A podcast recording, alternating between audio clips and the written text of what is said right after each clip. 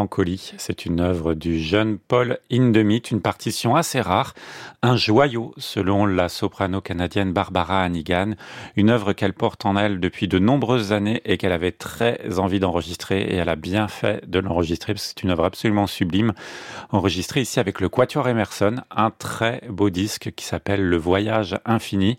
Et il était important que ces deux musiciens, Barbara Hannigan et, euh, enfin ces deux, ils sont pas deux, ils sont quatre, le Quatuor Emerson se rencontre, c'est l'un des grands, grands quatuors qui, en plus, a annoncé qu'ils allaient tirer leur révérence en 2024. Donc, ce disque arrive un peu comme un, une sorte de testament. Et il est très fort, ce disque, parce qu'on y trouve le deuxième quatuor de Schoenberg, qui lui est un quatuor à cinq voix, celle du quatuor plus celle de la voix. Une partie redoutable. D'ailleurs, elle dit, Barbara Nigan, c'est un grand arbre noueux ou grimpé, avec des racines profondes et chargées d'émotions et très difficiles. Et puis, il y a, euh, sur la fin de ce disque, la chanson perpétuelle de Bertrand Chamaillou rejoint tous ses musiciens pour une version que je trouve absolument sublime de cette chanson perpétuelle. On va l'écouter. C'est notre disque du jour sur France Musique.